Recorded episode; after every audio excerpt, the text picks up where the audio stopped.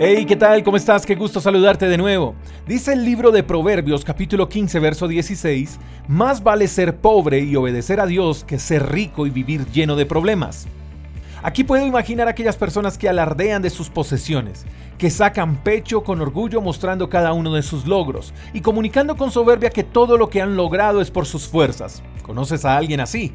Logras identificar a aquellos que se jactan en lo que logran y sienten que nadie más puede obtener lo que ellos tienen. O equivocadamente piensan, wow, ¿cómo Dios me ha bendecido? El hombre más rico y más sabio que ha existido en este mundo escribió, más vale ser pobre y obedecer a Dios que ser rico y vivir lleno de problemas. ¿Qué significa esto? Significa que las riquezas sin Dios son un problema. Significan que no obedecer a Dios acarrea problemas.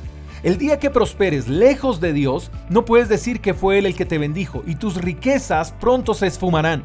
El día que tu trabajo te aleje de Dios, ese día tu trabajo te traerá problemas y no bendición. ¿Estás obedeciendo a Dios? ¿O por estar tan ocupado ni siquiera le estás escuchando?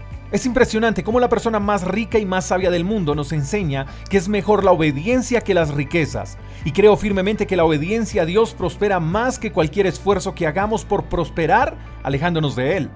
Las riquezas sin Dios te llevarán a alejarte de Él y ese será el inicio de tus problemas. Podrás tener dinero, pero rodeado de problemas. Salomón nos dice que es mejor ser pobre y obedecer. Eso no quiere decir que al obedecer no prosperemos. Quiere decir que si tuviéramos que elegir entre prosperar y obedecer, prima la obediencia. La obediencia a Dios produce más riqueza que el dinero, y el dinero jamás podrá solucionar la desobediencia del ser humano.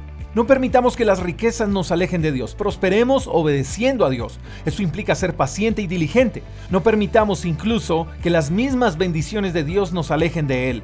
No permitamos que lo que estamos haciendo nos cambie las prioridades. Busquemos primero a Dios y viviremos tranquilos y bendecidos. Espero que tengas un día extraordinario. Te mando un fuerte abrazo. Hasta la próxima. Chao, chao. Gracias por escuchar el devocional de Freedom Church con el pastor J. Echeverry.